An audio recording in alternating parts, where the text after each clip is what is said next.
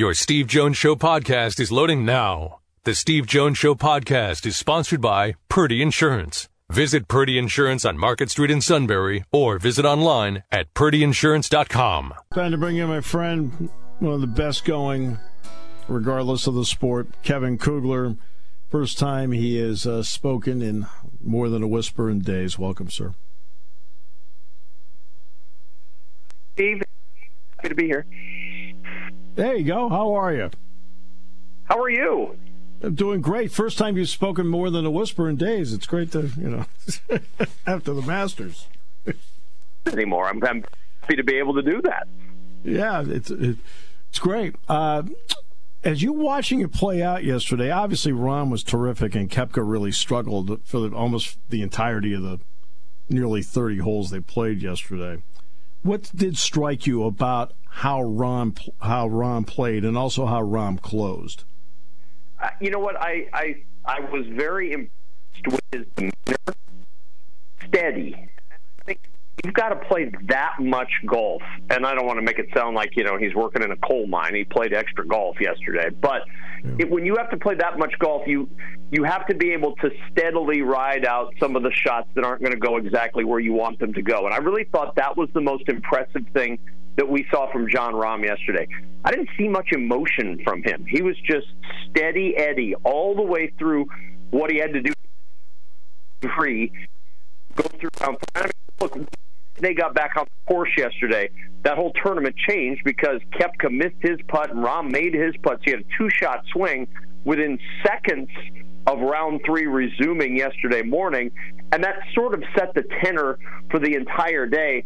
And Brooks Koepka didn't have his A game or his B game, may not have had his C game yesterday. I mean, he just did not have the kind of game you need to have to be able to win a major, and he knew that, and you could tell there was some frustration with him. There just wasn't any level of anything but a calm demeanor with Jon Rahm, and that was what impressed me. There have been times early in his career, especially, where there have been some mercurial moments with him. I, I just didn't see it from him in this event at all. He just was floating right along. He established his game. And I mean, look, this whole thing could have fallen apart. After you four putt the very first hole of your yeah. weekend, that sets a really bad tone. But he didn't let that phase him. I mean, you're you're talking about one of two golfers now who have ever doubled the first hole at the Masters and gone on to win. Jon Rahm and Sam Snead. That's pretty good company yeah. and pretty rare company for him to be in. Exactly right, because you know you end up with a number, and just think now you, you end up playing the next seventy-one holes, and what he ended up playing the last seventy-one at fourteen under par. Know, I mean that's about what he did, uh, and he has had blowups before. I mean, no no question about that. Uh, it would. I don't think it'll figure into. It, it's only been eleven months for LIV, but if are you wondering two years from now? if this keeps going and and the LIV tour they're always playing 54 holes what a 72 hole test is going to be for some of these guys once they get used to just playing 54 all the time you know did you think that factor and he said not yet but he did say we've got to figure this out for, for the business of golf for the good of the game we've got to figure this whole LIV pga situation out right now because you want events like this, and it's a shame that it's only the majors now where the best in the world are going to get together and play. And I mean, three of the five top finishers at the Masters are LIV tour players. You see, so it's right. not just a it's it's some pretty impressive names at the top of that leaderboard yesterday that you're not going to see on the PGA Tour, and I think that's a shame. I, I, I hate that for the game. We've got to figure that out, but I don't disagree with the assertion that in two to three years, maybe that makes a difference. Maybe all of a sudden, from a from a strategic standpoint, your strategy is very different playing a 54 hole event than it is a 72 hole event. Not that you can't change your strategy, but if you're not used to thinking in those terms, it may be something that factors in. And it doesn't take much. It doesn't have to be the overriding factor. It can be a small factor that creates a big turn of events in some 72 hole event down the road. What did you think as Mickelson was doing what he was doing yesterday? Um, I, I was impressed.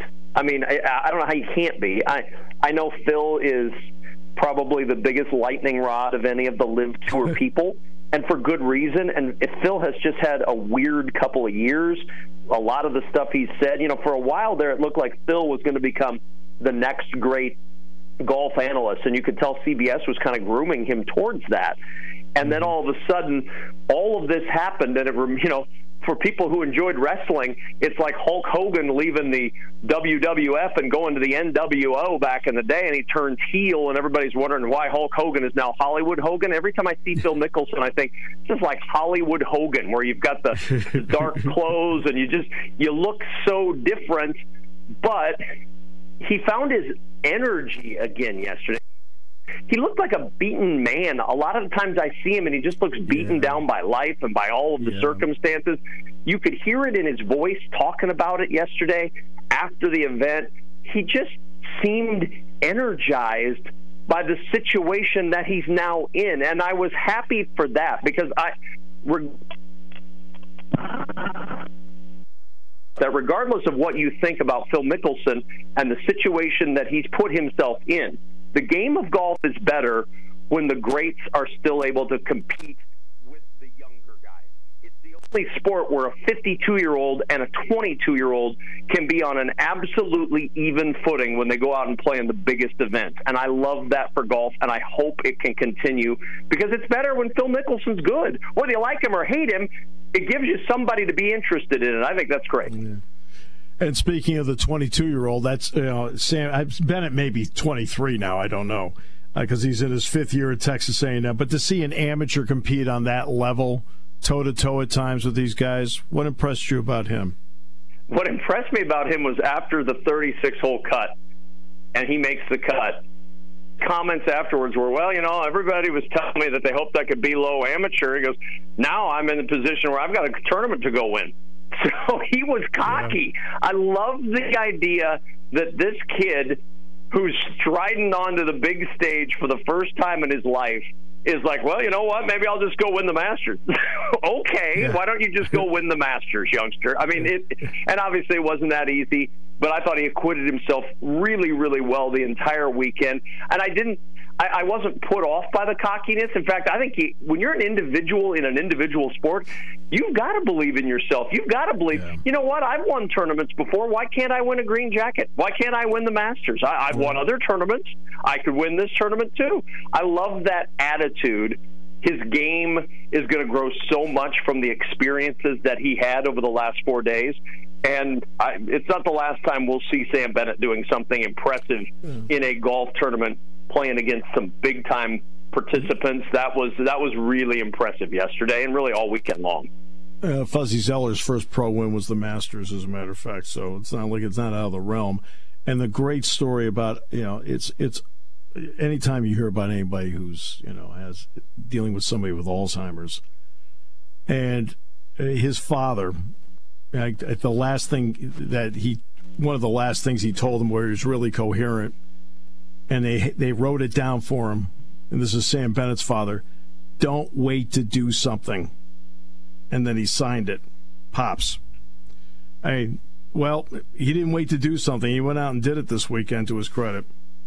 He, he did, and and you're right. That's one of the great stories to come out of golf in a long time. Um, anybody who's dealt with anybody in their family who's gone through dementia or Alzheimer's knows what a crushing disease it is, more so even for the family than it is for the person going through it. Not to say it's any cakewalk for that person, but for anybody who's had to live through that in their family, you know how soul crushing it is to watch that person slip away minute by minute, week by week, month by month.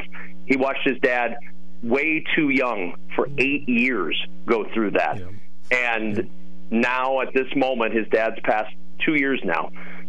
Now at this moment, he gets the chance to shine on this stage, and it, it doesn't bring your dad back, but it gives you that connection to your dad once again in some small way. I just, it was hard not to be touched by that, and anybody who's gone through just you know how painful it is and you know how hard it is on all of the people who love that person and you know how hard it had to be on a young Sam Bennett.